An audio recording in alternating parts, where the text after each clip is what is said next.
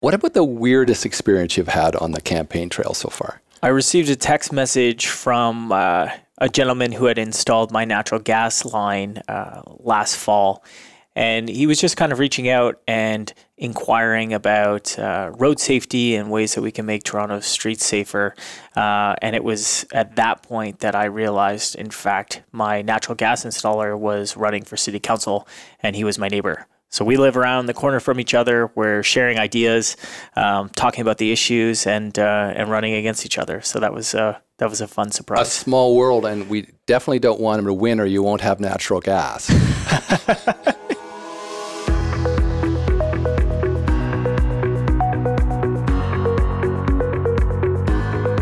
Welcome. This is Craig Applegath, and this is the 21st Century Imperative Podcast, the podcast series that explores the insights and approaches of scientists, designers, planners, engineers, business entrepreneurs, and other successful changemakers who are finding effective ways to meet the three critical challenges posed by the 21st Century Imperative.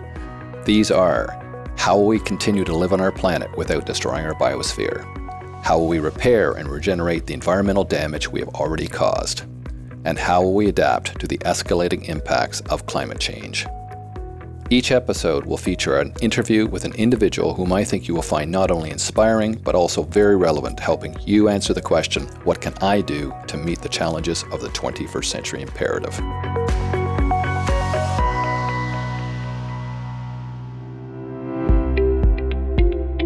In this podcast, I have the pleasure of interviewing Brad Bradford. Brad is an urban planner, community activist, and is now a candidate for Toronto City Council in Ward 37. I first met Brad in 2011 at a conference he had organized when he was the president of the Canadian Association of Planning Students.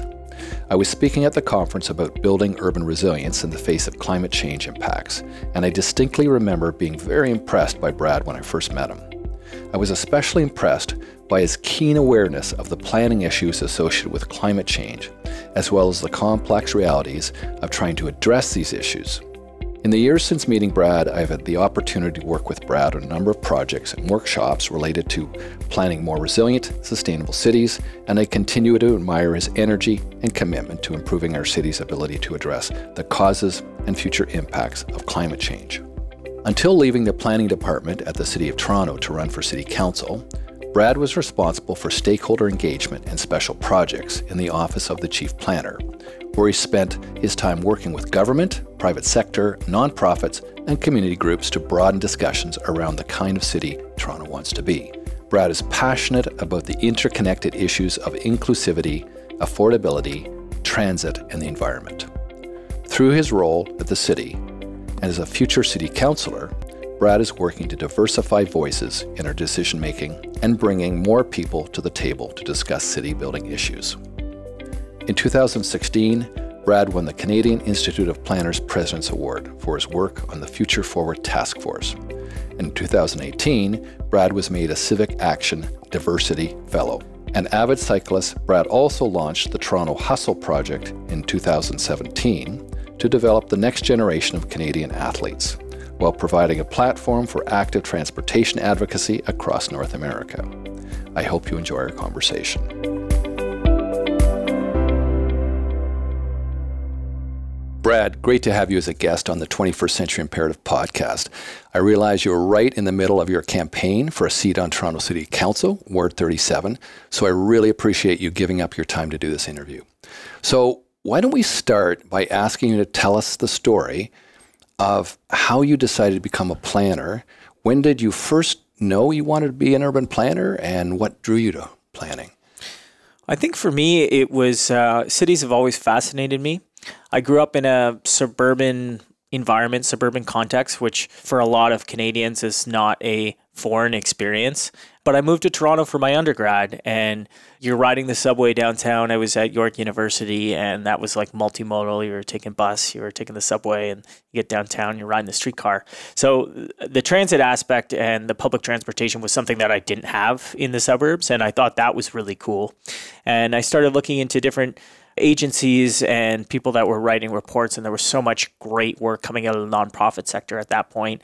I ended up applying for an internship at the Canadian Urban Institute at that time and uh, was fortunate enough to get taken on and accepted there.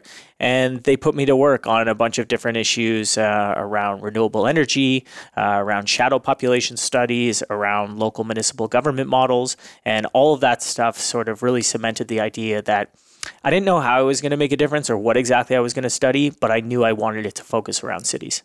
Was there anyone that particularly inspired you at the time? Any ideas or individuals that really inspired you? Yeah, the, the gentleman that I was working with at the Canadian Urban Institute was named Brent Gilmore. And he's somebody who I've actually stayed in touch with over the past 15 years um, and kind of followed through my career and, and done work in the renewable energy and community energy planning space because that's what he was really working on. And he went on to found a organization called quest quality urban energy systems right, of tomorrow. Right. and they've been involved in developing smart energy communities across the country. And i think that's you know we'll probably talk more about climate change but i certainly think that cities are really the opportunity for us to move the needle on climate and carbon emissions. And uh, brent was always a leader of that and somebody i really looked up to what about now? Um, who most inspires you now? Who are some of the key thinkers on sustainability, sustainable cities, progressive politics who you most admire and why? I think right now, I mean, certainly certainly the people I've worked with at City Hall, there's a lot of great civil servants. There's a lot of professionals who are who have dedicated themselves to public service and they see the city of Toronto the fourth largest city in North America, 3 million people, as an opportunity to, I think, make change at scale. And so, people involved in the Transform TO climate change strategy, people involved in doing all the important transit work that's going to get people out of cars or give them other options.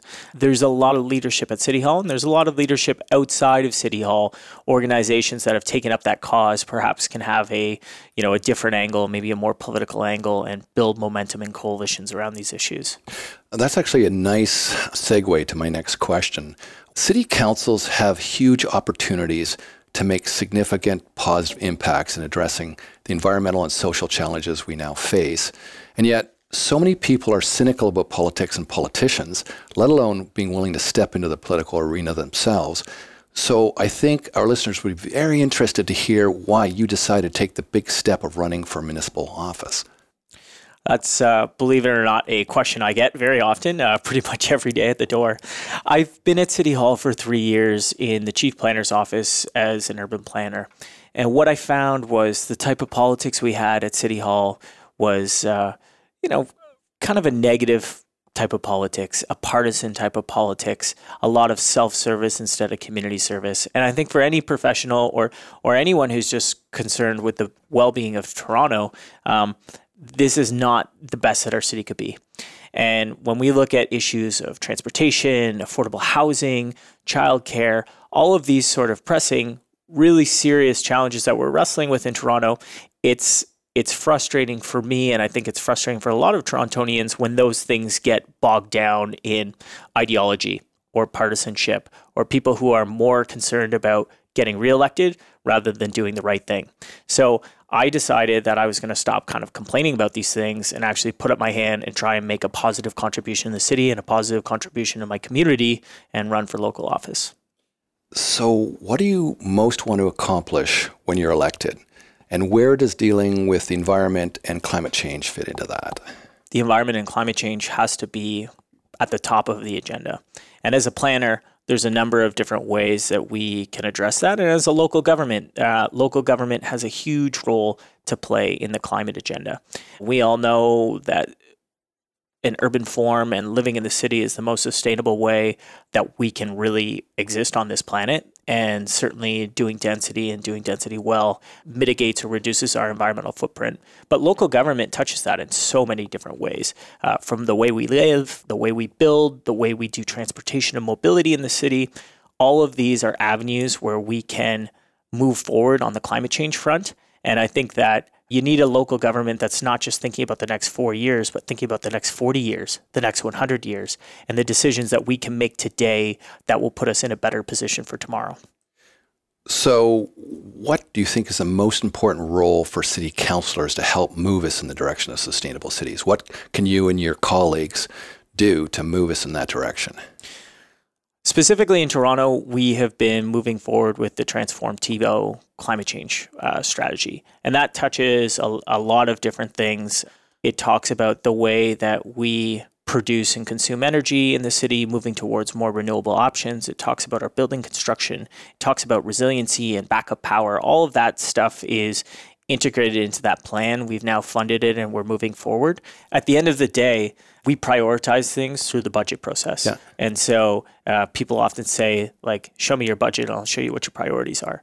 And I think certainly when it comes to the environment, when it comes to climate change, we need to make financial commitments uh, and commitments with corporate and uh, governmental leadership to actually adopt and, and walk the talk, like actually implement the programs that we're talking about with our corporate fleets, with our buildings, uh, with our transportation grid.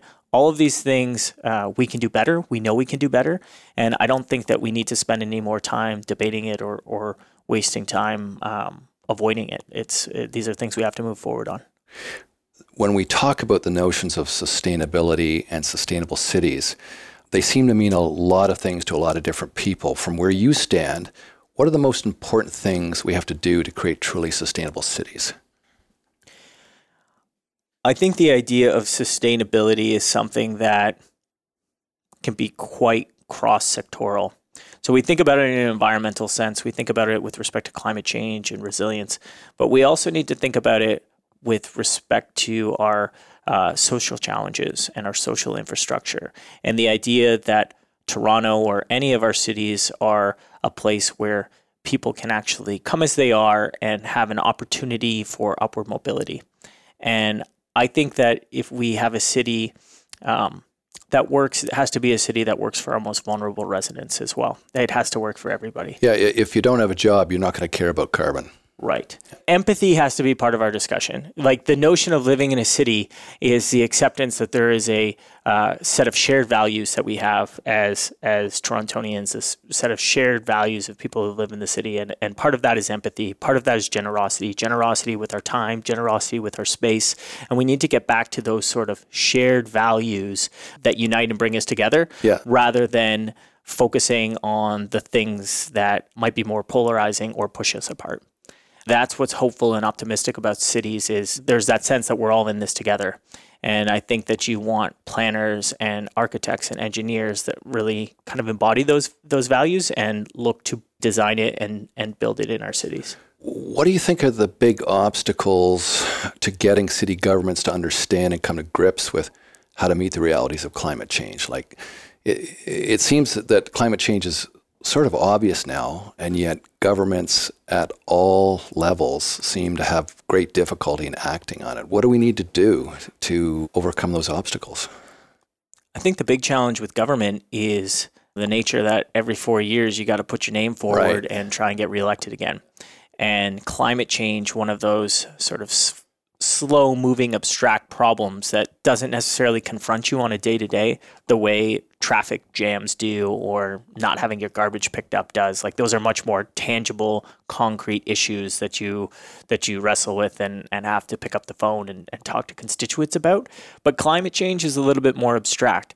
So i think one of the most effective things we could do is actually have a government with term limits you know where you actually had eight years or two terms or whatever to, to go into office and do community service and actually get things done. Right. So that you may worry about it in your first term, but in your second term, you're doing it hopefully because you think it's going to improve the uh, environment and people's um, reality. Yeah. Like do the right thing. Like that's what you were elected to do. Move forward on those priorities and, you know, make the decisions that are not necessarily the most popular decisions, but you know, the more responsible decisions that we're looking to local officials to make, but often the political nature of some of these things prevents them from actually moving forward on. So something to put on your to-do list when you're at that, council. That's right. We're both well aware of the fact that urban density reduces per capita carbon emissions, um, CO2 emissions per capita, for example, in the core of Toronto, is around 3.6 tons per year. Whereas emissions per capita in the suburbs surrounding the city is somewhere in the order of 13 to 16 tons per capita. So, what are your thoughts on how dense we can make cities and still create humane and great places to live? Uh, or put another way, how do we most effectively create livable, dense cities? This goes back for me to Toronto's story of amalgamation, and I won't drone on about it. But you know, 20 years ago, we, we can lock up another hour to do. Sure, yeah. 20 years ago, we became a much bigger city, and during that time, there was a harmonization of our zoning bylaw and consolidation of our official plan. And one of the outcomes of that, and it came from negotiations with residents associations and a number of different stakeholders, was this notion of stable neighborhoods. So the stable neighborhoods essentially uh, prohibit any sort of more generous intensification in roughly 75% of Toronto. So we've got 25% that is more available or open for development, and 75% of it that isn't. Uh, Toronto's roughly 680 square kilometers, somewhere around there. And uh, that means that a lot of the land isn't available to do any sort of gentle density um, that you see in, in a lot of other cities around North America. It presents a challenge for affordability. It presents a challenge for providing options for homes for people to live in. And it, it certainly has skewed our real estate market uh, and really volatile real estate prices around our transit, where we have our transit infrastructure. So I think you need political leadership that will acknowledge hey, you know, 20 years ago, we didn't think we were going to be bigger than Chicago we didn't think we were going to be the fourth largest city in North America, and yet here we are. So, how can we provide options where we can introduce some of that gentle density? We can introduce what people are calling, you know, the missing middle. And for me, I think it's looking at our avenues, looking at our urban centers, but particularly those avenues where we are looking to direct the growth, and then offering sort of a transitionary zone immediately back from the avenues that might allow us to make mid rise uh, a little bit more practical by consolidating and assembling some of those sites. I also think that there's a lot of creative solutions that we're trying to move forward on laneway suites, secondary suites duplexes, triplexes, hidden density. Yeah, and you know these are we know this is an urban form that works. Uh, you can point to dozens of other cities in North America that do this. We know it's that gentle density that uh, you know still it, it's not cavernous development. The shadow impacts aren't there, but it does provide more options, more affordable options for people to live in existing neighborhoods, and in Toronto's case, often close to transit. So that is all caught up in in a lot of challenges of the political palatability of that it's caught up in challenges of uh, development charges that you know we don't have a way to break down development charges for a three unit building like a triplex. Right. Um, but if we're serious about moving forward on these things, these are the type of conversations that we have to have with residents. These are the type of conversations we have to have uh, with other politicians, and people need to bring these ideas forward so that we can start unlocking a little bit of that missing middle in and across the city. Yeah, and I would I would think that it requires not only unlocking that, but a vision of what that will look like or could look like when it's unlocked. And that sense of uh, is density look like Europe, where you have seven or eight stories, which would definitely provide enough density for light rail transit. Right. Or more like Asia. Um, personally, I'm thinking somewhere in the order of uh, the seven to 10 stories. Yeah. Uh, and, and, and denser blocks. But what, what do you think what, in terms of urban form? So I don't think it's a one size fits all. And I think we do density differently in different parts of the city and in a different context. So the city's mid rise guidelines for our avenues, in my view, are very appropriate. And that's based on the right of way width of the street. And then you can kind of stand that upright, and that's sort of the height that you can expect. I spent a number of years down in Boston and throughout New England, you see a triple decker form where you know these are three stories each floor is a separate unit it's a still very much a neighborhood oriented walkable um, very gentle density it's a great way to have more families in a neighborhood better use of infrastructure and resources and more affordable options for people. So I definitely think that's something that would be appropriate in a lot of parts of Toronto. And then, of course, where we're putting billions of dollars of transit in the ground and making those transit investments, it's going to be a higher density. You know, that's where we're going to start to see some of the towers that um, very much around the nodes. Yeah, yeah the around nodes, the yeah. nodes, and that makes sense as well. We want to put the people where we're making the transit investments, um, and I think you'll see that form also. So density can do a lot of work in reducing CO2 emissions. What about opportunities for cities to deal with the fast emerging impacts of climate change? For example, more frequent and severe storm events and greater number of dangerous heat events. Are there important opportunities that we should be thinking about, especially since the city is now growing so rapidly? I think the nature of cities can certainly exacerbate those impacts. And you just really kind of hit the nail on the head. We need to start thinking about these things. And 10 years ago, a decade ago, this is a conversation that we wouldn't have been having. But there's agencies and organizations like the Rockefeller Foundation, um, and certainly as an outcome of Sandy, they're driving these conversations and now we're actually seeing it become a part of municipal government. So the city of Toronto has been working with Rockefeller Foundation. Now we have a chief resilience officer who's tasked with addressing um, these sort of challenges that are facing facing Toronto. I think we're also starting to see it play out in our infrastructure in a number of different ways. So, the City of Toronto is working with all three levels of government to build Port Lands flood protection, and that's an area that we saw just last summer. It was extremely vulnerable to, uh, to flooding. Yeah, yeah, flooding, and yeah. that can be so disruptive to local businesses, to transit, to residents, and frankly, we saw that it, it shut the city down for weeks. So you're going to have impacts that are localized to a particular area. You're going to have impacts that that go across the city and and you know the region and, and we see that with respect to power outages brown outages and that's why we're, we're also starting to think of like backup power guidelines and trying to decentralize the grid infrastructure that we have for distributing energy yeah I would think one of the things that we you would bring to council is um, a deep understanding of energy certainly district energy from your background to district energy um, and an understanding. So um, that would be very worthwhile. What about opportunities for environmental repair and regeneration? Clearly, just planning for resilience and adaptation are not sufficient. How can cities like Toronto contribute to repairing the environmental damage that has already been caused?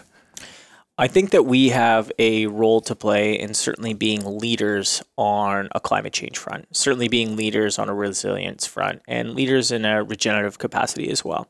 So uh, sometimes industry takes the lead, but other times I think local government has to do that. And we were the first to come out and lead on our green roof bylaw uh, and doing that across the city. And that's now a requirement for all of our commercial projects. And you see that in residential buildings as well. Again, I don't think any of these things you can point to one measure or one thing and say, well, that's a panacea and that's going to solve climate change or we're going to be a sustainable city because we do this. But I'm bringing forward a proposal for a bylaw to ban single use plastics because right. you know yeah, those I saw are that things on your that, website. That's yeah, really smart. Those are things that a lot of people think are recyclable, and there's challenges with the labeling on that stuff too, because many of them say they are, but we're not able to process that. So it means even if you put it in the recycling bin, it's going to end up in the landfill or it's going to end up in our waterways. So there's another opportunity for government to lead on that and bring a bylaw or bring a change that's going to, you know, regulate some of the materials that we're using to reduce environmental impact. So I think there's a lot of things that locally we can do. We just have to start doing them. What do you think is missing from the discussion of climate change? Are there any other questions or better questions we should be asking ourselves? Well, what's missing from the conversation right now is we no longer have a ministry responsible for addressing climate change um, in Ontario. In Ontario, yeah. we have a new conservative government that's in denial yeah, I mean, like they've certainly said this is not something that we're going to be moving forward with, with respect to the cap and trade program that was here, uh, with respect to the federal government's directive for provinces to have a way to put a price on carbon. Uh, they've sort of said hands off. We're not about that. Uh, and you know, I think for anyone that's listening to this podcast or working in a city building space, that's very concerning. The idea of cap and trade was actually originally a conservative policy. And we have a government right now that is taking more time to consult on sex ed curriculum. Uh, they're taking more time to review uh, carding in the police service, and yet we are not taking any time to consult on uh, scrapping a cap and trade program that is uh, regarded by scientists around the world as one of the most effective ways for government to move forward on climate yeah, change. I, I sometimes wonder if it may be affecting them and their families and their children in the future, but it's like not part of who we are. We can't talk about it. It's not what we do. It's not our brand. I mean, it's very cynical, I think, and, and very dangerous, but it, it just you, you can't believe that they really believe that this is not important, or at least all of them. Yeah, I think this gets to the issue of identity politics uh, in in many respects, and that sort of populist movement right now, and like climate change or the notion of any sort of carbon pricing, that is not in that tribe. That is not part of that camp, and that is not part of the discussion. In fact, it's become part of the identity of being right. of that yeah. of yeah. that tribe right. or of being of those sort of um, that type of politics. I, I think it's quite cynical. I really think that they know that climate change exists. They're not stupid people, at least not all of them. And yet it's not part of the tribe, it's not part of their brand. Therefore, they can't speak to it. Right. Or, or act on it. Or, or feel like there's a license there given to speak or act on these things. Um, I'm sure that this government will come forward with some sort of uh, language or direction around how they're going to address this problem because uh, certainly it is something that even folks on the far right of things generally acknowledge that uh, at this point today climate change is something yeah. that we need to discuss the and, question and is work what, on. What you do about it's it. the approach. Yeah, whether or not you address it. Yeah. Yeah. And who's missing from the discussion of climate change? Um, are there any key voices we're missing? And if so, how do we get them to the table? No, I love that question. It's something that I spend a lot of time thinking about. We are, you know, in a position and in a field where we have the opportunity to think about and wrestle these big topics like climate change and resilience. But there's so many people out there that their questions and their yeah. challenges are much more fundamental, basic to day to day life, you know, and that's worrying about the next paycheck. That's worrying about picking, you know, children up from childcare, getting them to childcare, and really straightforward challenges of day to day living. And it's not getting easier in our cities. Um, it's not getting easier in Toronto. For many people, it's getting harder. So it's really challenging to have a conversation about kind of abstract issues like climate change, even though it's extremely important when you're just worrying about, you know, working your second job or making sure that your your kids are getting to school. So I think that there's a lot of people that don't have an opportunity to think about this uh, for a, a variety of reasons, but it's certainly something that impacts all of us. So certainly the issue of inequity and and people having a job is going to have uh, a potentially a real impact of us being able to deal with this problem. Yeah, def- yeah, definitely. We face some pretty serious climate change challenges over the next 25 years. What scares you the most about the challenges we face? I think human nature's propensity to kick it down the road and not take the action that's required today to address these challenges in 25 years. I mean, look at the political landscape at any level of government, and our pace on addressing this has been glacial. Like we're we know that there are things that we can do. We know that there's steps and actions that we can take today, uh, and it's a long list of things that we could do, and yet we're not doing them. Or if we are doing them, you know, it comes in political cycles. Um, it's very incremental and piecemeal. It's half measured, and the risk is that we don't do enough today to better position ourselves for tomorrow. That's what worries me the most. Yeah, it, it's it's. Uh, you remind me of a, a, book I read not too long ago by Margaret Heffernan called Willful Blindness, and she explores our almost infinite capacity to deceive ourselves, to believe what we want to believe, no matter how at odds it is with reality.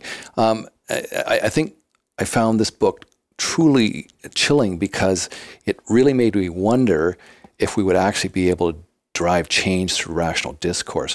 What are your thoughts on how we can overcome this willful blindness, this kicking it down the road? Can we? I'm wondering. Yeah. the uh, impossible question. I mean, it's a question about how do you get people to care? Yeah. And how do you get people in influence and in positions, you know, who can really have it, have an impact on these things? How do you get them to listen? And making sure that we're able to outline what's at stake for people is a big part of that discussion. So we've seen traumatic events associated with weather. We've seen what happens when entire cities are wiped off the power grid uh, and left for days without infrastructure that's working. And as that unfortunately continues to intensify and as that in, that continues to increase in frequency, I think that these conversations um, will rise to the top of our priorities. But you know, I don't think it's a positive thing that it has to get to that tipping point uh, before we take action. There's enough data, there's enough evidence out there that shows us we need to be moving forward on this right now. Uh, and yet, it's still too easy to focus on the things that are going on day to day uh, at the expense of some of these challenges that you know may be a bit further out. One of the challenges that really worries me, and I think is also a really good example of willful blindness, is our lack of planning for climate change's projected future human toll. And what I mean by that is the UN is now forecasting that there will be 250 million climate refugees by 2050 at the current rate of climate change, and, and I suspect that's a conservative number. Um, clearly, this will be one of the most critical challenges the world will face in the future. What do you think could be the role of cities in addressing this challenge? I mean, ultimately, a lot of people are going to have to find themselves living there, but what, what can we do? What could Toronto do? Well, Canada is a country that's uh, formed on immigration, and that's that's one of our strengths. That's one of the best things about us. And here in Toronto, we know that 51% of our residents were actually born outside of the country. So that's something that um, has made us competitive that's something that's made us successful. And I think that's something that will continue to make us successful. So, certainly, being a city where people can come and, and land here and make a contribution and have hope and optimism.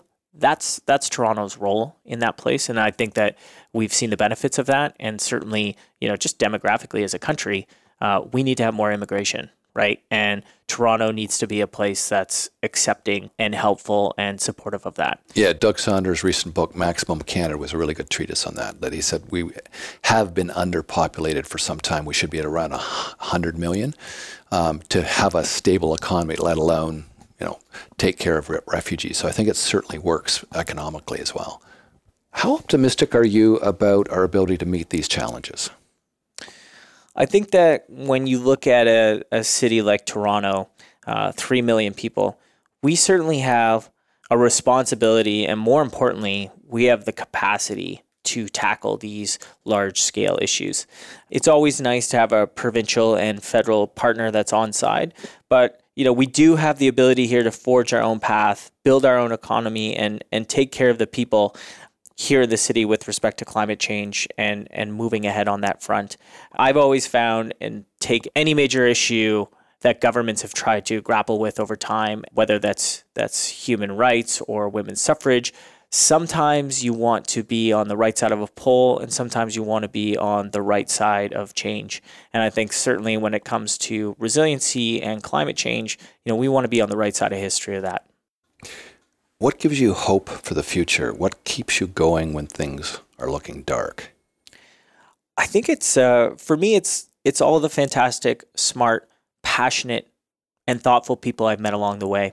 Um, you know, I've been very fortunate to work with people who really care about doing the right thing and are principled and deeply committed to their planning values if we can always take it back to a conversation about our planning values, I think that generally gives us a good sense of the direction that we need to go and the steps that we need to take to get there.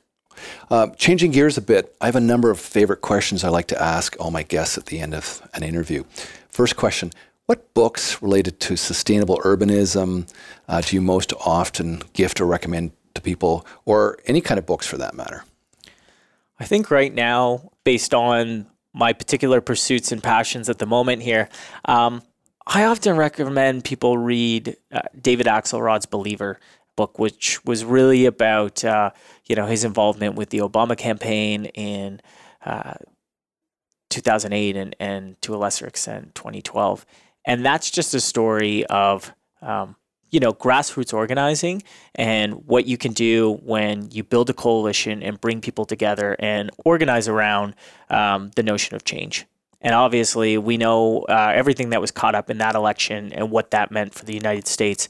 But that story of people coming together and, and pick your issue, whether it's affordable housing or transportation, active transportation infrastructure, whatever it is, bringing people together to be the change that they want to see. So, Brad, um, are there any lessons you learned that are applicable to what you're seeing now on your own campaign? I think politicians should do less talking and more listening. So I've been to good advice for podcasters as well. yeah, I think people generally um, people are a lot smarter than politicians give them credit, and you could show up to the door and have a conversation with someone, and they know they know their neighborhood, they know their community, they know where their pain points are, and you just have to listen to them, and uh, they will give you all the feedback that you need. So I've learned a lot from my neighbors, and uh, just going to the door and having those honest conversations um, has been very insightful. Um, and I think that as a civil society, as a local government, and as a city, we would be further ahead if we uh, spent less time kind of yelling at each other, talking down to each other, and more, more time, time listening. listening. Yeah, that is a very good lesson. Second question If you had the power to implement one change, one innovation, or one policy in cities around the world that would have the effect of significantly reducing CO2 emissions, or helping cities adapt to climate change, or helping cities repair environmental damage our species has already caused, what would it be and why? I think the very nature of living in a city is one of the most impactful and profound things that we can do uh, to address climate change. And that gets back to the ability to, uh, you know, use public transportation. As, as in living in a city as opposed to the suburbs or yeah, you know, regional. Yeah. yeah. Like the more urban form we can take, you know, as Canadians in particular, uh, is so valuable and makes such a difference. It opens up so many opportunities for mass transit, active transportation, the congregations of jobs and economies, education, institution. You know, really, we're talking about complete communities. We need to build more complete communities. And when you have all of those things that are important to your life, um, you know, job, education, healthcare, amenities, childcare, uh, groceries, when all of that's within walking distance, now we can have a conversation about really reducing our carbon impact. If you have to get in a car and drive for 20 minutes or half an hour or an hour to get to where you need to go, that's a problem. And that's not going to move us further forward in reducing climate change. It just exacerbates the problem. Yeah, I'd agree 100%. I think dense, livable city form is one of the most powerful remedies against emissions and climate change. Third question this is one of my favorites. If you were provided with a full page spread in the Sunday New York Times that you could fill with any content you wanted, what would you do with it? What would you say? What graphic or images would you use? By the way, uh, given you're running for City Council in Toronto, you might want to change it to a full page in the Toronto Star or the Globe and Mail. Take your pick. I think my message at the moment is uh, would be something around the power of community led change. What's been most inspiring for me is kind of taking a look at Toronto from a different perspective um, and understanding how the changes that we want to see in our neighborhoods, the changes that we want to see in our community, they often come from our neighbors. And you don't always have to wait for government to do it. You don't have to look to the private sector to innovate. But there are hundreds and hundreds of people who have a very much a, a stake in the game on a local level who are bringing the changes that they want to see, whether that's a you know a farmers market or a pop-up shops program, um, investing in community programming, fundraising for streetscaping. Like a lot of good things are happening across the city, and uh, that sort of positive impact is often driven by the community members that live there. So empowering and inspiring people to be the change that they want to see, I think, is a very powerful uh, and important message. And finally, to wrap up, do you have anything to ask of listeners, or do you have any advice to offer listeners about what they can do to be part of making a difference in meeting the challenges of the 21st century imperative? I think all of these conversations can be uh, kind of weighty and heavy and you sort of sit back and say, man, like we're screwed. It's easy to feel that way, but it's not overly helpful. My advice would be look for small but tangible ways to get involved, different organizations, different community groups, even just having conversations with, you know, people who might have a different perspective and opinion than yours, but trying to find that common ground. And when we have a common ground, uh, I think we're always in a better position to move forward on change and to make a difference. So don't so don't be don't be disheartened, don't be discouraged. Just focus on looking ahead, looking to the future and how we can all make it better. That's very useful. Thanks, Brad. You've provided listeners with many useful and inspiring insights. Good luck with your election campaign. I can't think of anyone who would make a better city councilor. Thanks, Craig. It's been a slice.